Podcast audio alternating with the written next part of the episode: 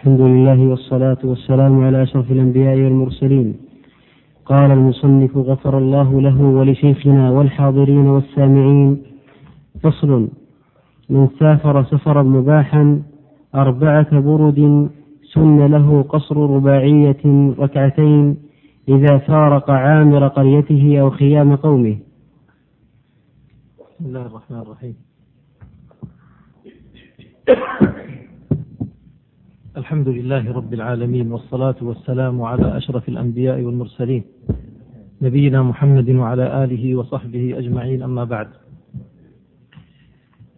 شرع المصنف عليه رحمة الله في فصل آه، بيان أحكام السفر.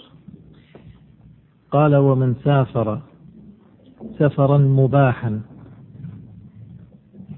قال ومن سافر سفرا مباحا. أربعة برد سن له قصر رباعية ركعتين. هذه المسألة هي فيها أحكام السفر.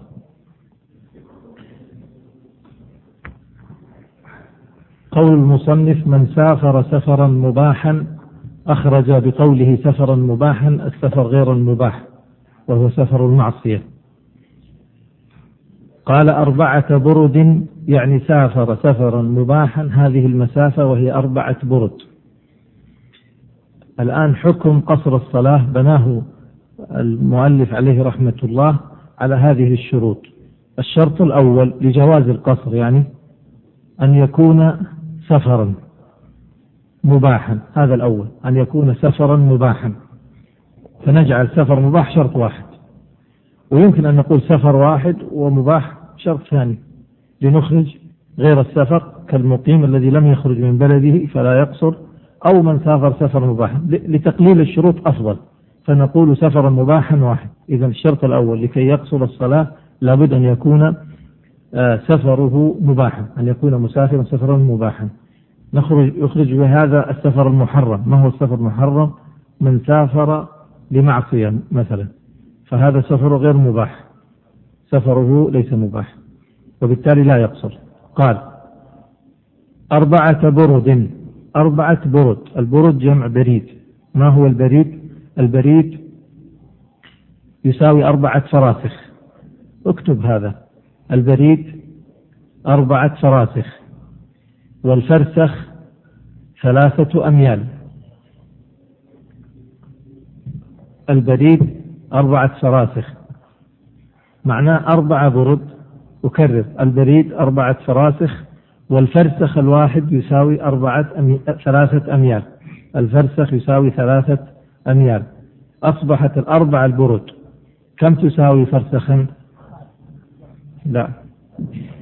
أربعة فراسخ أربعة برد في أربعة ستة عشر معناه أن الأربعة البرد تساوي ستة عشر فرسخا.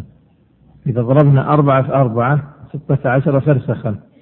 طيب الستة عشر فرسخ. الفرسخ الواحد يساوي ثلاثة أميال. معناه كم ميل؟ ثمانية وأربعين ميلا. ثمانية وأربعين ميل. طيب الثمانية وأربعين ميل هذه كم تقريبا بالكيلو تساوي؟ تساوي قرابة سبعة وسبعين كيلو تقريبا. تقريبا. إذا قال من سفر سفرا مباحا أربعة برد. أربعة برد. هل هذه الأربعة البرد تحديد ولا تقريب؟ الصحيح في المذهب أنها تقريبي وليست تحديدي. يعني تقريبا يعني إن قاربها أو زاد عليها قليلا أو نقص قليلا ما يضر. إذا أربعة برد. كتبتم أنها البريد أربعة فراسخ والفرسخ أربعة أميال ثلاثة أميال. وتساوي إذا النتيجة النهائية المحصلة النهائية تساوي قرابة 77 كيلو. قرابة 77 كيلو. طيب كلمة قوله أربعة برد. كتبت عندها رقم كم؟ اثنين. إذا الشرط الأول أن يكون سفرا مباحا والشرط الثاني أن يبلغ هذا السفر هذه المسافة وهي أربعة برد. إذا ضعوا رقم اثنين. هذه المسألة وهي مسألة الأربع البرد أو المسافة هذا هو مذهب كثير من أهل العلم. المسألة اجتهادية وخلافية والخلاف فيها كبير. وكثير من أهل العلم يرى هذا التحديد بهذه المسافة. وبعض أهل العلم لا يرى التحديد بهذه المسافة. وقال الموفق قال الموفق والشيخ تقي الدين. من هو الموفق؟ ابن قدامة. ومن هو تقي الدين؟ ابن تيمية. قال الموفق وتقي الدين. قال قال لا حجة للتحديد بل الحجة مع من أباح القصر لكل مسافر إلا أن ينعقد الإجماع على خلافه. إلا أن ينعقد الإجماع على خلافه. معناه أن رأيهما أن رأيهما ما هو عدم التحديد بالمسافة وإنما آه، جواز القصر معناه أن الشرط هذا الثاني لا يرونه ويضعون بدله إيش؟ بدل ما يقولوا أربعة برد يقولون يقولون يقولون إذا سافر سفر مباح خلاص يلغون هذا الشرط يلغون هذا الشرط فلا يذكرون تحديد مسافة. إذا أي سفر مباح؟ كل ما يسمى سفرا. المسألة خلافية والخلاف قوي لأن الآثار عن عن بعض الصحابة صحيحة أنهم حددوا السفر بهذه المسافة. فيعني المسألة خلاف الخلاف فيها قوي. وأنا الآن أشير إلى مسألة الخلاف. وهذا يذكرني الآن ما سأله بعض الإخوة وجاني في بعض الأسئلة أنه لماذا لا نذكر الصحيح؟ وارد هذا. موجود هذا السؤال في أذهان بعضكم. آه ليش ما نذكر الصحيح؟ وهنا أقول أقول يا أيها الإخوة الكرام هناك لبس في فهم معنى كلمة الصحيح. إيش المراد بالصحيح؟ عندما يسأل الإنسان يقول طيب ما هو الصحيح؟ أنا متأكد. أقول هذه القضية غير واضحة في أذهان طلاب العلم أو على الأقل غير واضحة في أذهان كثير من طلاب العلم وهي إذا قيل الصحيح هذه كلمة الصحيح يقولها شخص ولا بشر يعني رجل من أهل العلم يقول الصحيح كذا؟ أليس إنسان الذي يقولها طيب هذا القائل أليس هو مجتهد من المجتهدين؟ عالم من العلماء مثلا؟ أو مجتهد قد يكون من المجتهد قد لا يكون من المجتهدين ناقل. لكن أليس القائل هذا؟ أليس القائل مجتهدا؟ نعم. إذا إذا قالها إذا أطلقها العالم وقال والصحيح كذا ماذا يريد؟ يريد عنده ولا يريد أن الله أراد هذا؟ يعني الصحيح في نفس الأمر؟ ولا الصحيح عنده هو؟ عنده هو. وما في أحد اطلع على مراد الله سبحانه وتعالى قطعا في مسائل اجتهادية ما دام وقع الخلاف بين أهل العلم في فهم النصوص. معناه ما في أحد يقدر يجزم ويقطع أن الحق الذي يريده الله هو كذا ولا أحد يقدر يجزم بهذا. لا يجزم بهذا إلا نبي ولا لا؟ ما دام المسألة خلافية اجتهادية لا يمكن القطع. لا يمكن القطع بأن الله يريد هذا يريد منا هذا. ولا يمكن؟ ما يمكن. لكن إذا كان المسألة إجماع إذا كانت المسألة إجماع معناه الدين معروف الحق معروف في هذه المسألة. إذا إذا كانت المسألة مجمع عليها فالحق في هذه المسألة معروف وهو ما أجمع عليه العلماء. ليس كذلك؟ وإن كانت المسألة اجتهادية مثل هذه المسألة. من أهل العلم من يقول أربعة برد منهم من يقول لا. أكثر من ذلك منهم من يقول أقل من الأربعة منهم من يقول لا تحديد. المسألة اجتهادية وفيها آثار ونصوص. هل يستطيع أحد أن يجزم بأن الحق في هذه المسألة؟ هو القول الأول والثاني والثالث؟ ما في أحد يستطيع أن يجزم بهذا وإنما يستطيع الإنسان أن يرجح أحد هذه الأحرار أحد هذه الأقوال يرجحها ويقول الذي أعتقده الصواب أو أظنه الصواب هو القول الأول أو الثاني أو الثالث. يعني الذي ظهر لي وترجح عندي. واضح يا إخوان هذا الكلام؟ طيب إذا رجح الإنسان رأيا من الآراء. جاء العالم وقال والراجح كذا الصحيح كذا عبر بالصحيح عبر بالراجح عبر بما يراه وما ترجح عنده. هل هذا سيلغي قول غيره؟ يعني هل سيصبح قوله حجة على الناس؟ يعني هل هو نبي مرسل يوحى إليه؟ يجب أن يتبع ولا ما ولا ما يجب؟ لا ما يجب. وإنما هذا رأي. فيصبح طيب ما هو موقف الناس؟ ما هو موقف عامة الناس الذين يستمعون لهذا الكلام؟ أو حتى طلاب العلم المبتدئين ما هو موقفهم من مثل هذا؟ سيكون موقفهم موقف المقلد. طيب ماذا يفعل؟ سمع من الشيخ أو من العالم أن الراجح كذا فعرف أن الراجح عند فلان كذا. وسمع قد يسمع من غيره أن الراجح كذا يعني رأي آخر. ماذا يفعل؟ يقلد أوثقه ما عنده وأعلمه ما عنده. أليس فرض المقلد غير المجتهد؟ أليس فرضه التقليد؟ فرضه التقليد. يقلد من؟ من يثق بعلمه ودينه. الله يقول فاسألوا أهل الذكر إن كنتم لا تعلمون.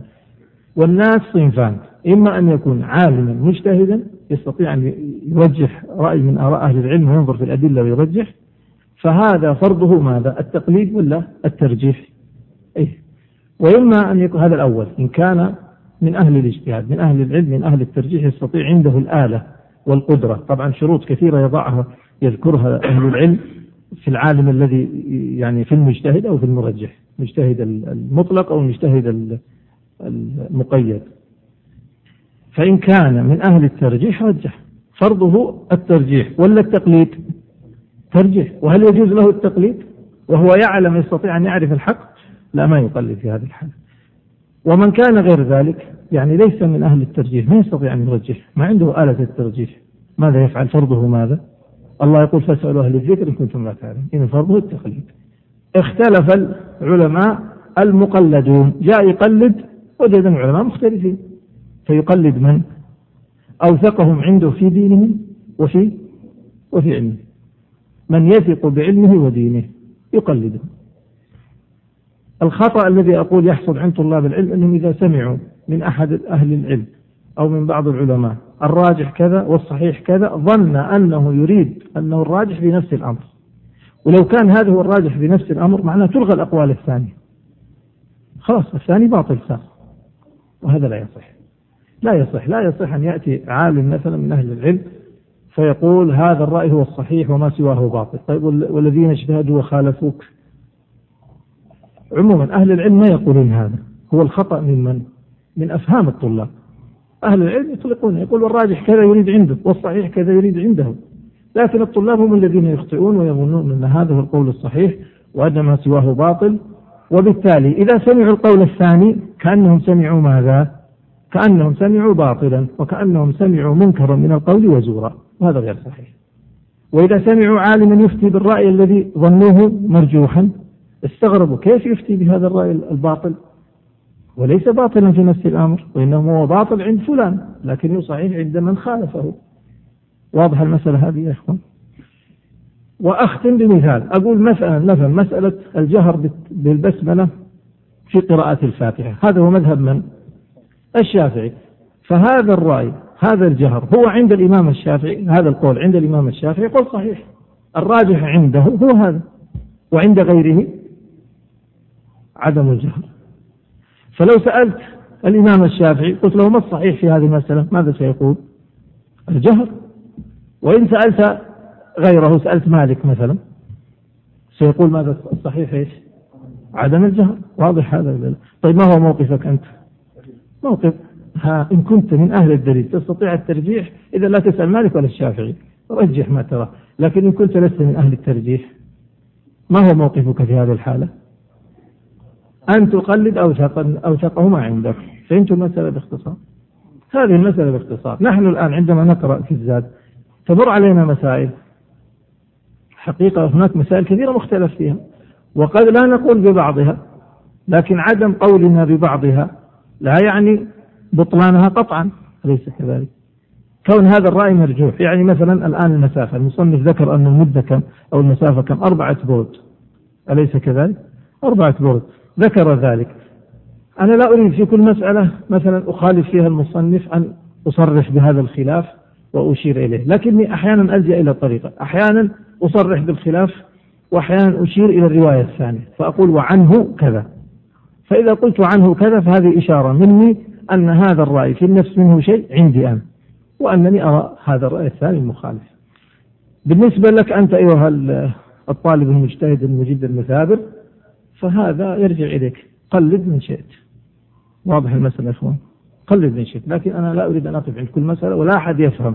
إذا قيل من أي كان أي عالم من علماء الإسلام يقول أن الصحيح كذا أو الراجح كذا لا تفهم أن الرأي المقابل له باطل قطعا. لا أبدا. هذا اجتهاد. ما دام المسألة ماذا؟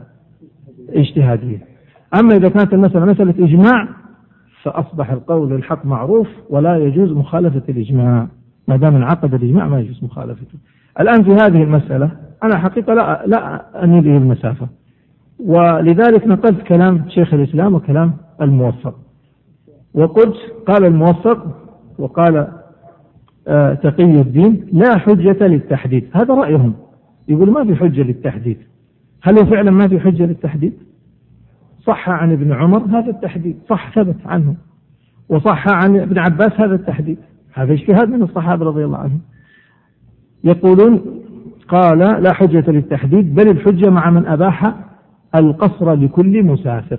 هذا اجتهاد. يرون أن الحجة مع من أباح القصر لكل مسافر أنه لا مسافة محددة للمسافر. هذا رأيهما وأنا أظن رأيهما هو هو الصواب. هذا رأيي. قال إلا أن ينعقد الإجماع على خلافه. إذا انعقد الإجماع على خلاف هذا الرأي وجب اتباع الإجماع. طيب. قال إذا أربعة برد هذا المذهب. إذا الشرط الأول لقصر المسافر أن يكون سفرا مباحا. الشرط الثاني ما هو؟ أربعة برد الخلاف موجود؟ إي نعم موجود. الرأي الراجح ما هو؟ كل عالم عنده راجح. واضح؟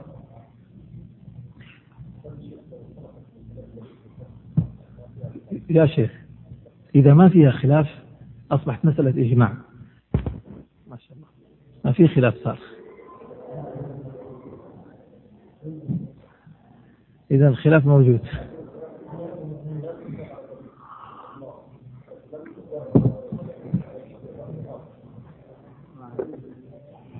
كيف لم يظهر الرأي الآخر؟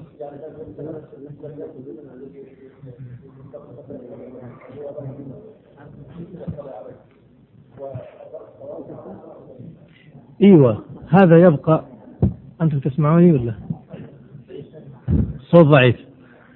شوف يا شيخ هذا الكلام الذي تقول قد قد تقول أنت يا أخي الدليل واضح الدليل ظاهر.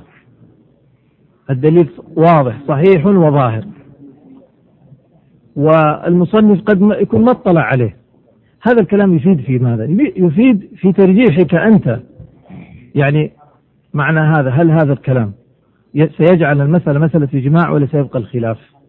سيبقى الخلاف لكن ما الذي يفيدك؟ يفيدك هذا أن تميل إلى الرأي الذي الذي صرت إليه خلاص توجه هذا الرأي ثم تعتذر للمصنف تقول لعله ما اطلع على على الدليل لكنه لن يلغي هذا الخلاف لن يلغي هذا الخلاف. الخلاف موجود وأنت تقول قد يكون ما اطلع. أنا أقول شيء ثاني قد يكون اطلع وله جواب لكن المصنف مات عليه رحمة الله.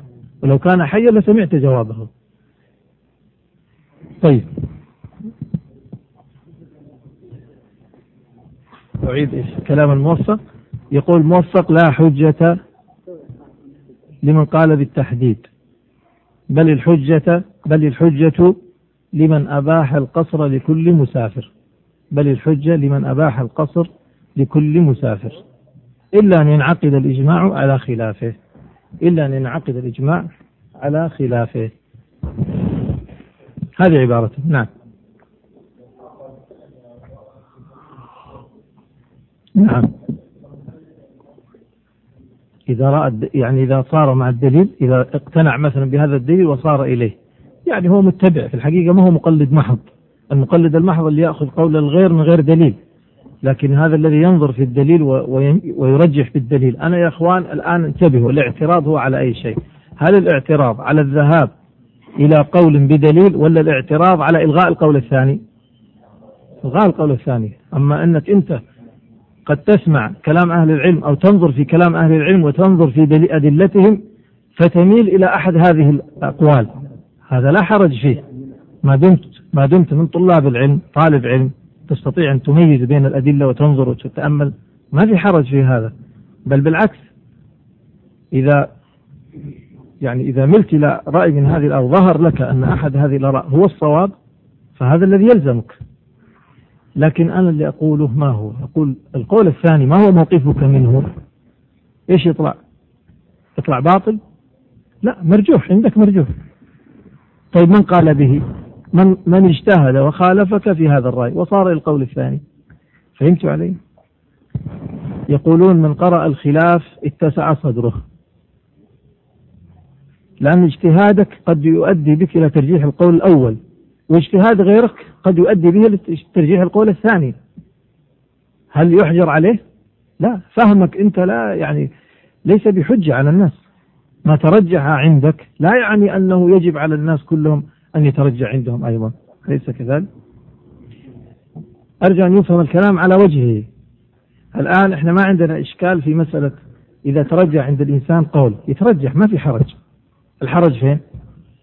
الحرج أن تعتقد انتبهوا باختصار الحرج أن تعتقد أن قولك حق.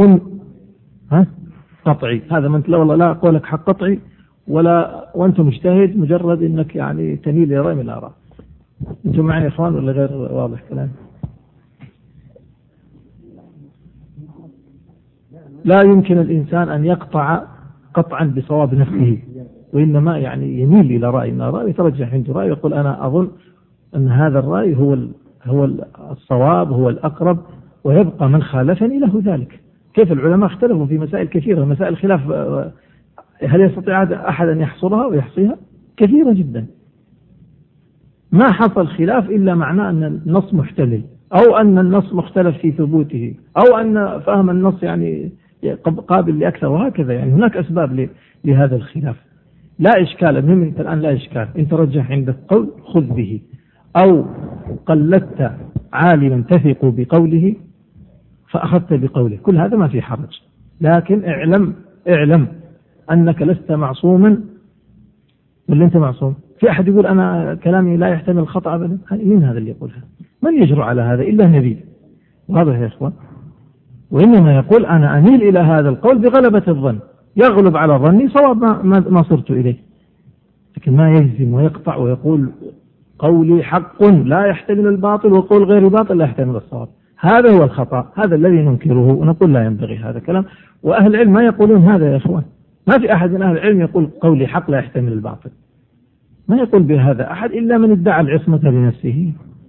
وهذا ادعاء العصمة عصمة الأئمة هي ليست من شعار أهل السنة بل هو شعار فئات أخرى معروف الذين يقولون بعصمة الأئمة والعياذ بالله. هذه يعني فئات غير غير من غير أهل السنة والعياذ بالله. أما أهل السنة فهم لا يرون العصمة لأحد إلا الأنبياء النبي هو المعصوم عليه الصلاة والسلام غيره يعني يعنف صاحب القول ليس القول كيف يعنف صاحب القول؟ يعني مثلا يجي على قول مثلا إيه؟ ضعيف أو كذا إيه؟ فأبعد يعني يتكلم في الشخص على طبعا ما يعني يعني هذا الشخص الذي قال إلى القول أو صار إلى القول المرجوح صار إليه باجتهاد إذا كان هذا نتيجة اجتهاده اجتهد وصار إليه فهو معذور حتى عند الله لأنه إذا اجتهد فأصاب له أجران وإذا أخطأ فله أجر واحد وهو معذور لكن انتبه متى لا يكون معذورا إن اقتنع أن الحق مع القول الأول وأصر على القول الثاني. فهمت علي؟ هذا لا يجوز له. هل يجوز للإنسان أن يظهر له الحق ثم يصير إلى خلافه؟ يجوز هذا ولا ما يجوز؟ ما يجوز. أليس كذلك؟ فلو قال الإنسان لو أقر الإنسان واعترف وقال لا أنا أقر أن الحق معك وأن الدليل معك لكني مع ذلك أخالفك نقول لا ما يجوز. واضح هذا؟ أما إذا خالفك قد يكون غير مقتنع بدليلك وقد يكون له جواب عن هذا الدليل. قد لا يثبت هذا الدليل لا يصحح هذا الدليل أو يفهمه على غير فهمه. كل هذا وارد كل ذلك وارد. طيب ما الذي جاء بهذه المسألة؟ قوله أربعة برد. إذا نعود. قال من سافر سفرا مباحا. هذا القول الأول أو هذا الشرط الأول. الشرط الثاني أربعة برد. قال المصنف سن له قصر رباعية ركعتين. وقوله قصر رباعية إلى ركعتين معناه أن الثلاثية لا تقصر. ومعناه أن الثنائية لا تقصر. قال إذا فارق عامر قريته يعني إذا فارق آه البنيان. إذا فارق البنيان. إذا فارق البنيان. كيف إذا فارق؟ إذا خرج من المدينة التي هو فيها وكان يريد بلدا أو مكانا يبلغ الأربعة برد يعني يبلغ السبعة والسبعين كيلو هذه. تقريبا. معناه أنه من خرج من جدة مثلا يريد الرياض. متى يجمع؟ متى يبدأ في القصر؟ بمجرد أن يخرج من جدة. لأنه يريد مسافة تبلغ مسافة القصر. وعلى هذا القول لو خرج من جدة مثلا يريد بحره. فمتى يقصر؟ على المذهب لا يقصر. حتى وإن خرج. لماذا؟ لأن منتهى سفره لا يبلغ الأربعة برد وإذا قلنا عن القول الثاني معناه أنه سيقصد مجرد الخروج. قال إذا فارق عامر قريته أو خيام قومه. يعني إذا خرج من المدينة التي هو فيها أو المكان الذي هو مقيم فيه. ثم قال المصنف وإن أحرم حضرا ثم سافر. هذه المسألة ما هي؟ يعني إذا اجتمع الحضر والسفر. أحرم حضرا. أحرم في البلد. ثم سافر في أثناء الصلاة. يتصور هذا في السفينة مثلا. إذا كان في سفينة فأحرم بالصلاة وهو في السفينة ثم تحركت السفينة وفي أثناء الصلاة وإذا خارج المدينة. ماذا يتم؟ هل يتم يعني بما كيف يتم صلاته؟ هل يتمها صلاة حضر ولا صلاة سفر؟ يعني هل يقصر أو لا يقصر؟ الجواب ما هو؟ لا يقصر ها؟ لا يقصر. يعني يتم الصلاة. وهذه القاعدة إذا اجتمع الحضر والسفر في الصلاة فإنه يغلب الحضر كما مر معنا في مسألة المسعى الخوف أنه إذا اجتمع الحضر والسفر فيغلب مدة الحضر. إذا الصورة الأولى أحرم حضرا هذا واحد ثم سافر. يتم الصلاة معناه ولا يقصرها. الصورة الثانية أو سافر أو عفوا أو سفرا ثم أقام. هذه الصورة الثانية. إيش يعني سفرا؟ يعني أحرم في السفر. ثم أقام. ممكن هذا؟ ممكن. ممكن. يعني أحرم وهو مسافر ثم نوى الإقامة في أثناء الصلاة. أصبح مقيم. يتم الصلاة أم يقصر؟ قال يتم. قال الصورة الثالثة. أو ذكر صلاة حضر في سفر. ذكر صلاة حضر في سفر. يعني وهو مسافر تذكر أن عليه صلاة الظهر البارحة.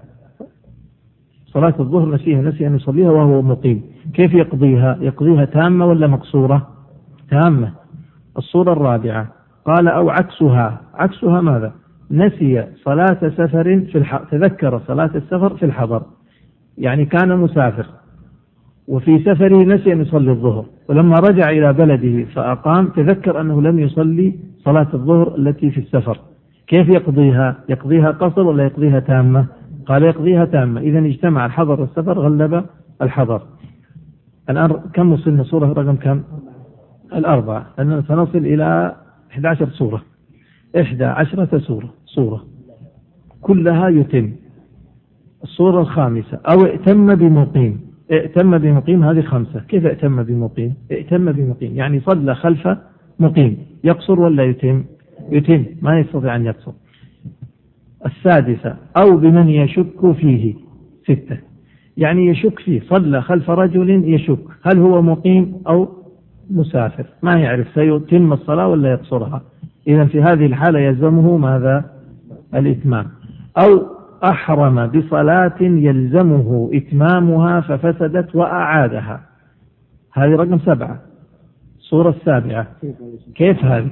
أو أحرم بصلاة يلزمه إتمامها. إيش الصلاة التي يلزمه إتمامها؟ يقولون لو أنه صلى خلف مقيم. يعني كبر تكبيرة الإحرام خلف المقيم. الله أكبر. الآن يلزمه الإتمام ولا ما يلزمه الإتمام؟ يلزمه الإتمام. هب أنها فسدت. كيف فسدت؟ يعني وهو يصلي خلف المقيم انتقض وضوءه. قطع الصلاة. ذهب للوضوء. رجع من الوضوء وجد أن الإمام قد سلم. سيصلي وحده الآن ولا لا؟ وهو مسافر الآن. نتكلم في شخص مسافر. طيب هل الآن له الخيار أن يتم أو يقصر أم يلزمه الإتمام؟ على كلام المصنف إيش؟ يلزمه الإتمام فهمتوا؟ يقول لأنه هذه الصلاة أحرم بصلاة يلزمه إتمامها. لما أحرم فيها أول كان وجبت عليه تامة. واضحة الصورة هذه؟ ففسدت كما ذكرنا في هذا المثال. انتقض وضوءه أعادها يقول الآن ما دام أعادها يجب عليه أن يعيدها تامة لأنها وجبت عليه تامة. فهمتوا المسألة؟ والظاهر أنه يمكن أن يعيدها مقصورة. لما كان وراء الإمام لو أتم الصلاة وراء الإمام لكان وجب عليه الإتمام. لكن الآن هو ليس. عموما على على كلام المصنف أنه يلزمه الإعادة. طيب. هذه الصورة كم؟ السابعة. السابعة. طيب. قال أو لم ينوي القصر عند إحرامها. هذه ثمانية. يعني كبر تكبيرة الإحرام ولم ينوي القصر. إذا يلزمه إيش؟ الإتمام. الثامنة أو شك في نيته. كيف شك في نيته؟ يعني وهو في أثناء الصلاة هذا هذا شخص مسافر كلامنا على مسافر مش على مقيم. هذا المسافر في أثناء الصلاة شك هل نوى القصر أم أو نوى الإتمام؟ ما يدري. ماذا يفعل؟ يتم. هذه الصورة التاسعة. العاشرة أو نوى إقامة أكثر من أربعة أيام. أكثر من أربعة أيام. يقول لو نوى الإقامة إنسان مسافر فنوى أن يقيم أكثر من أربعة أيام. يعني خمسة أيام. آه هم طبعا يقولوا أكثر من أربعة أيام يعني يقصدون الصلوات. أكثر من عشرين صلاة. أكثر من عشرين صلاة. نوى الإقامة أكثر من عشرين صلاة معناه يجب عليه الإتمام. وطبعا آه، آه، هذه رواية هذا قول. والقول الثاني أنه لا تحديد كما قلنا لا تحديد للمسافة ولا تحديد في الإيش؟ في المدة. طيب قال أو نوى الإقامة أكثر من أربعة أيام هذه رقم إيش؟ عشرة. معناه واحد سافر من جدة إلى الرياض. نوى أن يمكث في الرياض خمسة أيام. يتم أم يقصر؟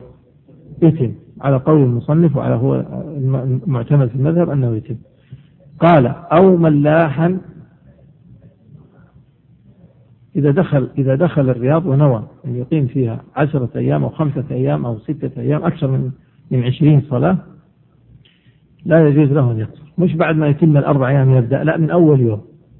ما دام هو قد نوى المدة هذه فإذا من يوم يدخل الرياض يلزمه أن يتم. قال أو ملاحا معه أهله. ملاح وش الملاح؟ آه في سفينة مثلا مسافر. أو ملاحا معه أهله. لا ينوي الإقامة ببلد لزمه أن يتم. هذا ما عنده بلد. أصبح ترحاله هو بلده. قال لزمه أن يتم. والقول الثاني أنه ما دام هو في سفر فيجوز له القصر. هذه مسائل اجتهاد. قال انتهينا الآن. كم صورة هذه؟ طيب إحدى عشرة سورة. قال وإن كان له طريقان. اقرأ علينا يا شيخ. الشيخ محمد وإن كان له طريقان فسلك أبعدهما. أبعدهما قف. ما الحكم؟ قصر. المعنى أنه يقصر. له طريقان. كيف طريقان؟ الآن هو يريد يذهب إلى بلد. هذا البلد له طريقان. طريق قصير وطريق طويل. فإن سلك الطويل يقصر. هذا المعنى. قال سلك أبعدهما فالحكم يقصر. يجوز له القصر. أكمل أو ذكر صلاة سفر في آخر قصر الحكم يقصر. إذا ذكر صلاة السفر في سفر يعني سافر إلى بلد فنسي صلاة الظهر ثم رجع ثم سافر إلى بلد آخر فتذكر أنه في السفرة الأولى ترك الظهر فأراد أن أن أن يقضيها يجوز له أن يقضيها قصر. لماذا؟ لأنه الآن ما اجتمع الحضر والسفر. نعم. وإن حبس ولم ينوي إقامة أو أقام لقضاء حاجة بلا نية إقامة قصر أبدا. صورتان. وإن حبس ولم ينوي إقامة. ضع رقم واحد عند لم ينوي إقامة. هذا يقصر أبدا. كيف حبس لم ينوي؟ يعني هو محبوس في مكان. حبسه الثلج حبسه الخوف ما الطريق مقطوع ما يستطيع أن يرجع. فهو محبوس في مكان لا يستطيع أن يرجع إلى بلده. لكنه ما نوى الإقامة؟ طيب ما نوى الإقامة إذا ناوي ماذا؟ ناوي السفر. ناوي مجرد أن يفتح له طريق يعود. كما قالوا أنه بعض الصحابة حبسهم الثلج ستة أشهر. إذا هذه الصورة الأولى إذا يقصر أبدا. الصورة الثانية أو أقام لقضاء حاجة بلا نية. يعني ذهب إلى الرياض ليقضي حاجة في الرياض عنده مراجعة في دوائر حكومية أو نحوها أو في مستشفى ولم ينوي الإقامة. بلا نية إقامة. فهو ينوي بمجرد أن تقضى هذه الحاجة يعود. هذا يقصر. ولو طالت المدة. بشرط أن لا يكون على علم أن هذه لا تنقضي إلا بعد أربعة أيام. فاهمين؟ يعني إذا كان هو لا يعلم قد تنقضي غدا قد تنقضي بعد الغد قد تنقضي فلم تنقضي بسرعة. طالت المدة. مكث جلس عشرة أيام. وهو كل يوم يعني ينتظر أن يسافر في الغد. يجوز له القصر لأنه ما نوى الإقامة. أكمل يا شيخ. فصل. يجوز الجمع بين الظهرين. هذا واحد. بين الظهرين. الآن الكلام عن أحكام الجمع. نعم. وبين العشاءين نعم. في وقت إحداهما نعم. في سفر قصر. عفوا. الآن يتكلم عن الجمع. الجمع سيكون لا يكون إلا بين الظهرين وبين العشاءين هذا واحد. الشيء الثاني الجمع إما أن يكون تقديما وإما أن يكون تأخيرا. طيب هذا الجمع في ما هي أسبابه؟ قال في سفر قصر هذا واحد. إذا الجمع له أسباب. المصنف ذكر ثلاثة أسباب. السبب الأول سفر القصر. سفر القصر. معناه من سافر سفرا أبيح له القصر فيه أبيح له الجمع فيه. هذا واحد. الثاني. ولمريض يلحقه بتركه مشقة. هذا رقم اثنين. يلحقه بترك الجمع يعني مشقة. بتركه بترك الجمع مشقة. أكمل وبين العشاءين فقط ثلاثة. وبين العشاءين لمطر يبل الثياب طيب. شوف قال وبين العشاءين الجمع الثالث اللي هو بسبب المطر إذا عندنا جمع بسبب سبب السفر وعندنا جمع بسبب المرض هذا هذان الجمعان متماثلان لأنها كلاهما يبيح الجمع بين العشاءين وبين الظهرين والجمع الثالث الذي سببه المطر لا يبيح إلا الجمع بين العشاءين لكن الظهرين لا. هذا المعنى. طيب إذا قال وبين العشاءين لمطر. إذا الجمع بين العشاءين ما هي أسبابه؟ واحد المطر. مطر يبل الثياب يعني مطر كثير تنبل به الثياب أما لو كان رش خفيف لا. إذا واحد لمطر يبل الثياب. قال ووحل اثنين. إذا السبب الثاني الذي يبيح الجمع بين العشاءين ما هو؟ الوحل ثلاثة. وريح شديدة باردة. هذا الثالث. طيب لو أنه صلى في بيته أو في مسجد في طريقه سقيفة هل معنى هذا أنه برضو يعني ما زال يباح له الجمع؟ يقول المصنف نعم. حتى ولو صلى في بيته يباح له الجمع. يعني قصده بسبب المطر. وبسبب ال ال الوحل وبسبب الريح الشديدة. إذا ولو صلى في بيته أو صلى في مسجد في في مسجد طريقه تحت ساباط. ساباط يعني سقيفة. يعني سقيفة. إذا يجوز له الجمع ولو كان في البيت أو كان آه، في طريقه للمسجد سقيفة. كذلك يجمع. لماذا؟ قالوا أن هذه رخصة عامة. فأبيحت على صفة العموم سواء كان في البيت أو كان سيصليها في المسجد. أكمل يا شيخ. والأفضل فعل الأرفق به من تقديم وتأخير. معناه أنه جمع التقديم أو التأخير مرده لاختيار المصلي إن شاء جمع تقديما وإن شاء جمع تأخيرا. أكمل يا شيخ. وإن جمع في وقت الأولى. أكتب الآن شروط جمع التأخير التقديم. شروط جمع التقديم. الآن هذه الشروط سيذكرها المصنف. إذا أراد أن يجمع جمع تقديم لها شروط وإن أراد أن يجمع جمع تأخير لها شروط. ما هي شروط جمع التقديم؟ قال أعد الآن. فإن جمع فإن جمع في وقت الأولى اشترط نية الجمع عند إحرامها. واحد نية الجمع. هذا واحد. إذا نية الجمع عند إحرامها يعني عند تكبيرة الإحرام بإيش؟ بالأولى. لابد عند عند ما ينوي عندما يكبر تكبيرة الإحرام للصلاة الأولى يكون قد نوى الجمع. طيب هذا الأول. الشرط الثاني ولا يفرق بينهما إلا بقدر إقامة ووضوء خفيف لا يفرق اثنين. يعني ما دام أنه سيجمع الجمع معناه يعني عدم التفريق. فإن صلى الظهر ثم صلى السنة الراتبة ثم صلى العصر هذا جمع ولا ما جمع؟ ما جمع هذا المعنى. قال ولا يفرق بينهما إلا بقدر إقامة. كان يقيم للأولى ها ويقيم للثانية. ففرق بينهما بإقامة أو وضوء خفيف. هذا لا يعتبر تفريق أكمل. ويبطل براتبة بينهما. واضح هذه المسألة؟ طب هنا سؤال أنا الآن أسألكم متى يصلي الراتبة؟ لو كان أنه مثلا جمع جمع تقديم فصلى الظهر وصلى العصر متى يصلي راتبة الظهر البعدية؟ بعد العصر. طيب هذا مو وقت نهي؟ استثنيت. هذه تذكرونها من المستثنى. طيب أكمل يا شيخ. أكمل. وأن يكون العذر موجودا عند افتتاحهما والسلام الأولى. هذا الثالث. وأن يكون العذر موجودا عند افتتاحهما. إيش افتتاحهما؟ يعني تكبيرة الإحرام للظهر وتكبيرة الإحرام للعصر. هذا افتتاحهما. وسلام الأولى يعني سلامه من الظهر إيش معناه معناه لابد أن يكون العذر موجود عند تكبيرة الإحرام للظهر وعند السلام من الظهر وعند تكبيرة الإحرام للعصر واضح هذا؟ طيب هب أنه كبر الإحرام للظهر وانقطع العذر وش هو العذر؟ العذر إيش هو؟ كم عذر إحنا عندنا؟ كم ذكر المصنف؟ ذكر السفر وذكر المرض وذكر المطر ثلاثة. فإذا قلنا مثلا أنه للسفر كبر تكبيرة الإحرام للظهر ثم نوى الإقامة. هل يستطيع أن يجمع؟ لا انقطع العذر. طيب كبر الإحرام للظهر وسلم من الظهر وانقطع انقطع السفر أو المرض. برئ ما يجمع هذا معناه إذا لابد من وجود العذر إلى أن يشرع في الصلاة الثانية. طيب أضيف هنا. هذا الشرط الكم الآن صار العذر موجودا؟ ثلاثة. أضيف شرطا رابعا. اكتب أربعة. استمرار العذر إلى فراغ الثانية في السفر والمرض. أعيد استمرار العذر إلى فراغ الثانية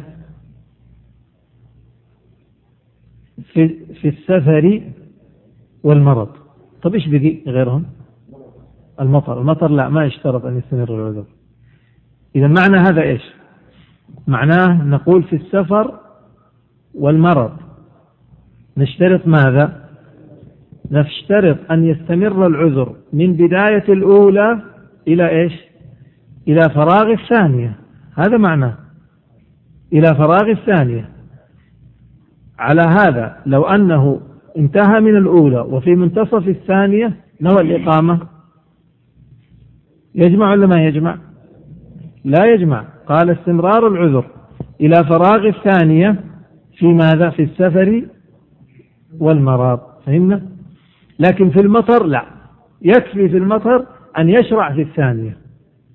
أن يشرع في الثانية. إن شرع في الثانية يعني في العصر فإنه حتى لو انقطع المطر. يقولون غالبا المطر لو انقطع يبقى له أثر يتضرر به الإنسان بخلاف المرض وبخلاف السفر. إذا أكمل يا شيخ. الآن شروط جمع التأخير. اكتب عنوان جانبي شروط جمع التأخير. يا. مين مين بيصب القهوة؟ الله يحفظك.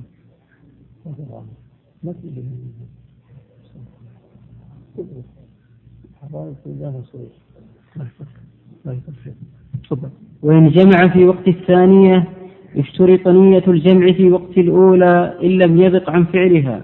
طيب إذا إن جمع في وقت الثانية إن جمع في وقت الثانية اشترط نية الجمع هذا الشرط الأول في وقت الأولى. يشترط أن ينوي الجمع في, وقت الأولى. كيف؟ كيف يا إخوان؟ ها؟ في وقت الأولى الآن هو في الظهر يريد أن يجمع جمع تأخير. متى ينوي جمع التأخير؟ في وقت الظهر قبل أن يخرج وقتها وقبل أن يضيق وقتها عن فعلها. ليش؟ لأنه لو أنه في, في وقت الظهر ما نوى التأخير وخرج وقت الظهر. صار إيش؟ صارت قضاء صار ترك الصلاة عن وقتها. ولا يجوز. مر معنا في أول كتاب الصلاة. ماذا قال المصنف؟ ولا يجوز تأخيرها عن وقتها إلا لمن؟ إلا لناوي الجمع. قال أو لمشتغل بشرطها بعد ذلك لكن إلا لناوي الجمع. إذا ما يجوز أن يؤخر عن وقتها إلا لمن ينوي الجمع. إذا لابد أن ينوي الجمع في وقت الأولى. طيب لو ما نوى الجمع صارت قضاء. قال المصنف في وقت الأولى إن لم يضق إن لم يضق عن فعلها. معناه إيش؟ معناه أنه لو كان فعلها يستغرق عشر دقائق. فأخرها ولم ينوي الجمع إلى أن بقي خمس دقائق. يجوز هذا ولا ما يجوز؟ ما يجوز. لابد أن أن ينوي قبل أن يضيق وقت الصلاة عن فعل الصلاة. طيب. الشرط الثاني ما هو؟ واستمرار العذر إلى دخول وقت الثانية. استمرار العذر إلى أن يدخل وقت الثانية. فإن دخل وقت الثانية وانقطع العذر ما يضر لأنه خلاص الوقت خرج. لكن لو انقطع العذر قبل دخول الثانية هل يستطيع أن يؤخر؟ ما يستطيع. يعني كيف؟ هو الآن في صلاة الظهر. الآن الساعة الواحدة صلاة الظهر. فلم يصلي الظهر ونوى أن يؤخرها مع العصر لسبب. ما هو السبب هب أنه السفر من أجل السفر. من أجل السفر. نعم. الساعة الثانية نوى الإقامة. يستطيع يؤخر الصلاة عن وقتها؟ يستطيع أن يجمع؟ انقطع السبب سبب جمع السفر انقطع السفر. واضح المسألة هذه؟ فإذا انقطع السبب الذي يبيح الجمع لا يباح له الجمع يجب أن يصلي الظهر في وقتها. هذا معنى. فإن خرج الوقت قبل أن ينقطع السبب وانقطع بعد دخول الثانية هل هناك ضرر عليه ولا ما في ضرر عليه؟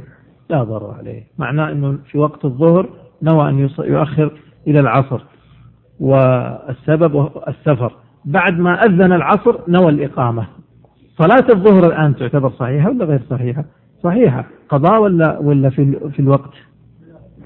قضاء ولا في الوقت؟ في الوقت. الجمع صحيح الآن. طيب أكمل يا شيخ. فصل. وصلاة الخوف صحت عن عن النبي صلى الله عليه وسلم بصفات كلها كلها جائزة. ويستحب أن يحمل معه في صلاتها من السلاح ما يدفع به عن نفسه ولا يثقله كسيف ونحوه. نعم. صلاة الخوف صحت عن النبي صلى الله عليه وسلم بصفات ذكروا أنها آه، الوارد في ذلك ست صفات. كلها جائزة كل صفات صلاة الخوف جائزة ويستحب أن يحمل معه في صلاة الخوف من السلاح ما يدفع عن نفسه ولا يثقله في الصلاة. هذا الأفضل يستحب. معناه أنه لو يعني خالف ذلك يكون خالف المستحب مثل السيف ونحوه. هذا مثال. والمصنف عليه رحمة الله أراحنا ما ذكر شيء من صفات من صفات صلاة الخوف. حتى إيش؟ نمشي. فإن أحببتم مشينا كما مشى المصنف. وإن شئتم نذكر صفة من الصفات. يعني من الصفات باختصار صفات كثيرة. من الصفات أن يصلي الإمام بالناس يصلي بهم صلاتين. يقسم إلى مجموعتين يصلي بمجموعة ومجموعة تحرس ثم يصلي بالثانية ومجموعة وتذهب الأولى تحرس. هذه صورة من الصور أيضا يعتبرونها ويعتبرونها من أصح الصور أن يصلي آه، بهم ركعة يصلي يعني يقسمهم إلى مجموعتين يصلي بمجموعة ركعة وينتظر. فتتم المجموعة هذه. الركعة الثانية وتذهب للحراسة وتأتي المجموعة الثانية فتصلي خلفه ركعة ثم ينتظر فتتم لنفسها. معناه هو الإمام صلى كم؟ ركعتين وهم خلفه جماعتين. كل ركعة صلى بجماعة. هذه صورة ثانية. من الصور أن يصلي الإمام الصلاة تامة أربع ركعات وهم جماعتين خلفه يصلون كل مجموعة تصلي خلفه ركعتين. ال ال لا في المغرب طبعا لا سيصلي الصلاة كاملة. الشاهد هي متاحة بالطريقة التي يسهل والتي تتيسر. هذا إذا كان لم يشتد الخوف. أما إذا اشتد الخوف وهذا الأهم معرفته أنه إذا اشتد الخوف صلوا صلوا صلوها على حالهم. معناه إذا اشتد الخوف يصليها على حاله يعني على حسب الحال الذي هو عليه.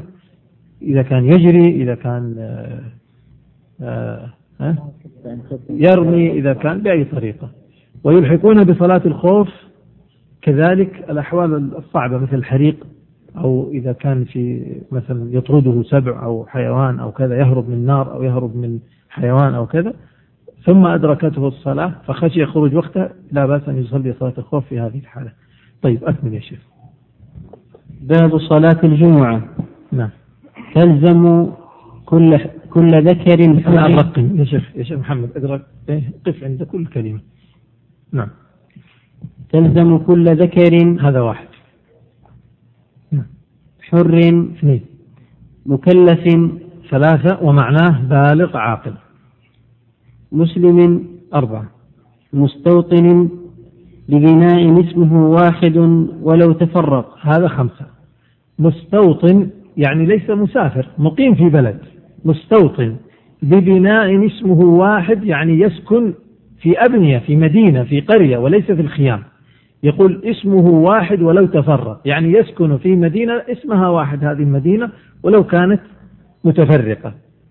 لأنه سينبني على هذه على هذا أنه يذهب للمسجد ولا ما يذهب لو ابتعد عنه. ما دام أن المسجد في هذا ال ال ال في هذه المدينة التي اسمها واحد يلزمه أن يذهب إليه ولو كانت كبيرة.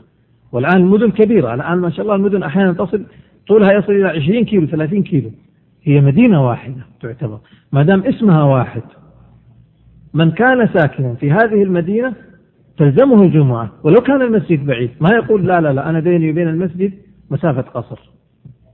لا يقال هذا لأنه ما دام أنه يسكن في مدينة مبنية يعني بما جرت به العادة ولها اسم واحد وهو داخلها والمسجد بداخل هذه المدينة إذا يلزمه. طيب هذا الشرط الخامس. الشرط السادس. ليس بينه وبين موضعها أكثر من فرسخ. هذا أي إذا كان خارج المدينة. اكتب إذا كان خارجها. يقول ليس بينه هذا الشرط السادس أكثر من فرسخ سادس. ليس بينه وبين المسجد أكثر من فرسخ. هذا متى؟ إذا كان الإنسان يسكن خارج المدينة وبينه وبين المسجد المسجد في المدينة وهو خارجها فإن آه، قيست المسافة وإذا بها أكثر من فرسخ. الفرسخ قرابة. كم الفرسخ الآن والله آه، يعني كم؟ أتوقع أنه يقارب الخمسة كيلو. آه، يمكن خمسة يعني قريب الخمسة يزيد قليلا. إذا ليس بينه وبين المسجد أكثر من فرسخ. معناه لو كان خارج المدينة وبينه وبين المسجد أكثر من فرسخ لا يصبح من أهل ليش من أهل الوجوب. وإن كان بين خارج المدينة وقريب من المدينة بينه وبينها بينه وبين المسجد مش بينه وبين المدينة بينه وبين المسجد آه فرسخ فأقل تلزمه. إذا الذين تلزمهم الجمعة من توفر فيهم هذه ست شروط. في قوله الشرط الثاني ما هو؟ الحر معناه نفهم منه عندما يقول ذكر أو نرجع للشروط. قال تلزم كل ذكر معناه أن الأنثى ما تجب عليها الجمعة الثاني حر معناه أن العبد لكن في العبد خلاف الظاهر وجوبه عليه اكتب وعنه تجب يعني على العبد وعنه تجب. العبد إنسان مكلف فنوجب عليه كما تجب عليه الصلوات الخمس تجب عليه غيرها. طيب مكلف بالغ عاقل معنى غير البالغ وغير العاقل لا تجب عليه. مسلم الكافر لا تصح منه ولا تجب عليه بمعنى أنه لا يطالب بها ابتداء مو معنى أنه ما يحاسب عليها سيحاسب عليها. قال مستوطن ببناء معناه أن الذين يسكنون في الخيام أو الرحل لا تجب عليهم. لماذا؟ لأنه في عهد النبي صلى الله عليه وسلم هكذا كان الأعراب حول حول المدينة ما يؤمرون بصلاة الجمعة. قال ليس بينه وبينها أكثر من فرسخ. إذا كان بينها وبينه أكثر من فرسخ معناه لا تجب عليه لأنه بعيد. أكمل يا شيخ. ولا تجب على مسافر سفر قصر. نعم. هذا هذه قيود ذكرت قبل ذلك. نعم. لأنه مسافر سفر قصر يخرج إيش؟ خرج بإيه بمستوطن ببناء. نعم. ولا عبد. نعم. ولا امرأة. وقلنا في العبد إيش؟ رواية أنها تجب نعم. ولا امرأة ومن حضرها منهم أجزأته ولم تنعقد به. يقول هؤلاء لا تجب عليهم لكن لو حضروها تصح منهم أجزأتهم ولم تنعقد بهم. إيش يعني لم تنعقد؟ لم تنعقد بهم يعني لا يحسبون في العدد. لأنه سيأتي كلام المصنف أنه يشترط لإقامتها العدد. عدد العدد أربعون. فيقول لا يحسبون في العدد لازم أربع لابد أن يكون العدد آه، أربعين من غيرهم. نعم. ولم يصح أن يؤم فيها؟ ولم يصح أن يؤم فيها. إذا هؤلاء الذين قال لا تجب عليهم أحكام إذا حضروا أجزأتهم صحت منهم لكن اختلفوا عن غيرهم بماذا؟ في شيئين. الشيء الأول أنهم لا تنعقد بهم يعني لا يدخلون في العدد. والثاني لم يصح أن يؤموا فيها. ما يكون هو إمام ولا خطيب. في الجمعة لكن يصح منه أن يكون متبوعا. وهذا يصح فعلا في بعضهم يعني مثل المرأة بالإجماع. لو حضرت المرأة الجمعة هل يصح أن تؤم فيها؟ أو تخطب في الناس؟ لا ما يصح. لكن لو لكن لكن آه، بالنسبة للعبد والمسافر هذا الذي فيه الخلاف. والمسافر جمهور أهل العلم يقولون تصح إمامته وتصح أن يكون خطيبا فيها. نعم. يعني المذهب فقط هم المخالفين في, في المسافر. الظاهر أن المسافر تصح إمامته نعم أكمل يا شيخ. ومن سقطت عنه لعذر غير سفر وجبت عليه إذا حضرها. عندكم غير سفر وهي ساقطة من بعض النسخ.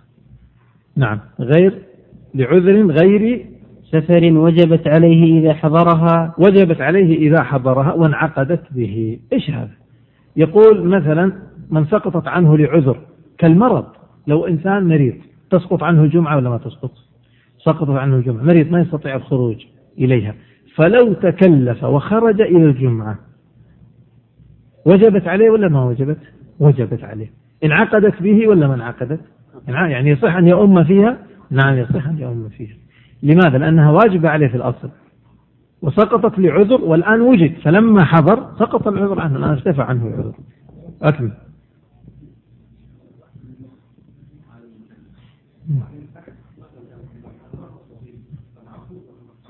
لا ما تنعقد ما تنعقد. ما ذكر لكن ما تنعقد. صغير الصغير ما تنعقد عندهم المذهب ما تنعقد نعم أكمل يا شيخ قال ومن صلى الظهر ممن عليه حضور الجمعة قبل صلاة الإمام لم تصح. يقول من صلى الظهر إنسان تجب عليه الجمعة هل يجوز له أن يصلي الظهر؟ ما يجوز له يصلي. يقول لو أنه صلى الظهر قبل صلاة الإمام الجمعة تصح هذه الصلاة؟ يقول لا تصح. طيب لو أنه ما حضر الجمعة وصلى الإمام الجمعة ماذا يفعل هو؟ معناه سيصليها ظهر. يأثم ولا ما يأثم؟ يأثم. فإذا الذي يتغيب عن الجمعة عمدا بدون عذر يأثم. فإن صلى الظهر قبل الإمام لم تصح الظهر وإن صلى بعد الإمام صحت من الظهر مع الإثم أكمل يا شيخ. وتصح ممن لا تجب عليه؟ نعم. يعني وتصح الظهر. ممن لا تجب عليه يعني الجمعة. لو تكتب هذا أفضل. وتصح واضح. يعني إيش هي؟ الظهر. ممن لا تجب عليه من؟ إيش اللي ما تجب عليه؟ الجمعة. اكتب هذا. اكتب عند تصح أي الظهر. ممن لا تجب عليه يعني إيش؟ الجمعة. إيش يعني تصح؟ يعني تصح أن يصليها قبل الإمام. المرأة مثلا ما تجب عليها الجمعة لو صلت الظهر قبل أن يصلي الإمام الجمعة يصح منها ولا ما يصح؟ لأنها لا تجب عليها أصلا يصح منها. أكمل يا شيخ. والأفضل حتى يصلي الإمام؟ يعني الأفضل أنه من لا تجب عليه الجمعة أن يصلي الظهر بعد الإمام. نعم. ولا يجوز لمن تلزمه أي الجمعة؟ اكتب هنا أي الجمعة. لا يجوز لمن تلزمه الجمعة. ما الذي لا يجوز له؟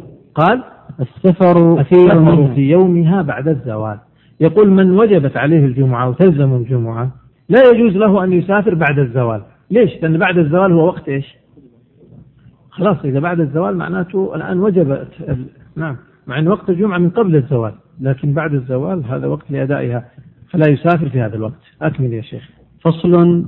يشترط لصحتها شروط ليس منها إذن الإمام.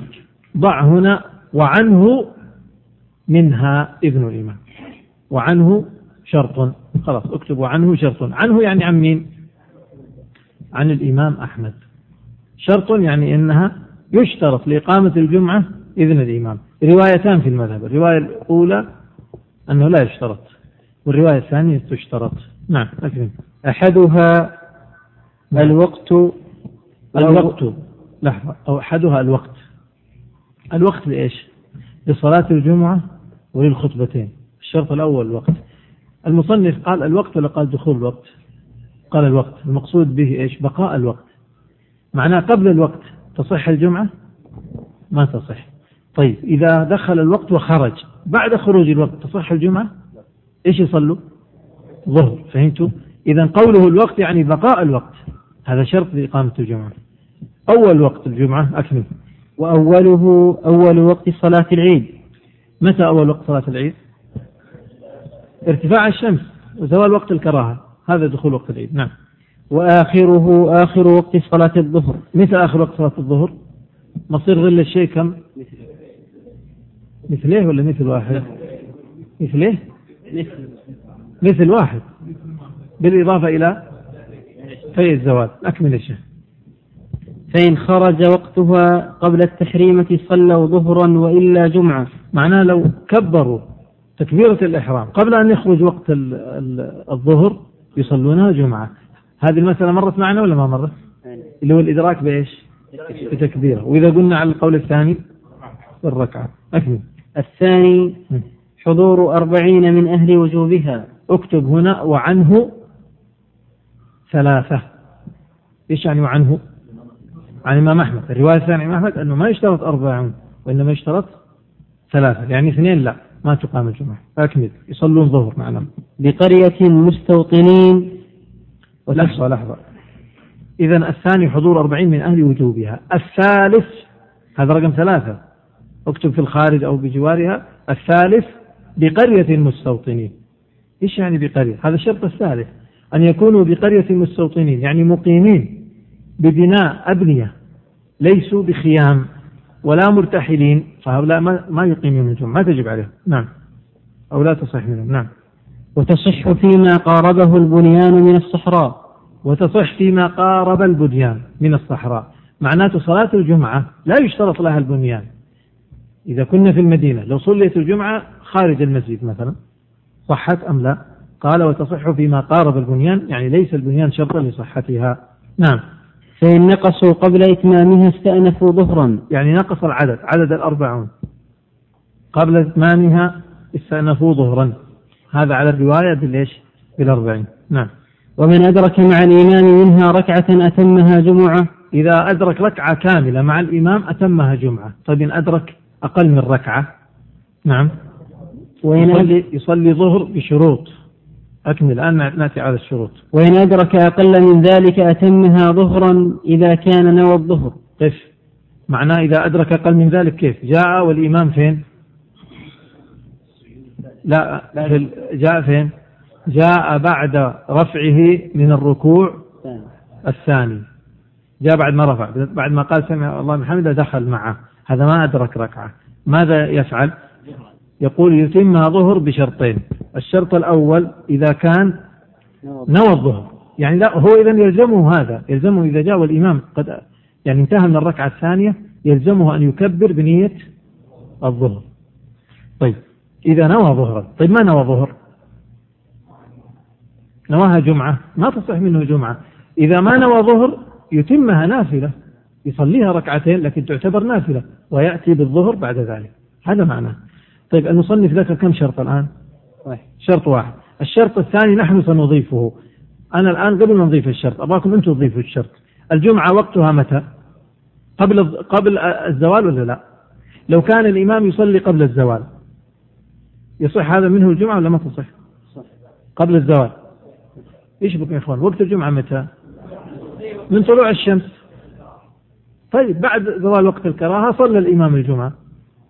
وهو في الركعة الثانية في التشهد جاء شخص فدخل معه إيش ينوي؟ ينوي جمعة؟ ما ينوي جمعة، ينوي ظهر ما دخل في الظهر. إذا حطوا الشرط الثاني ودخل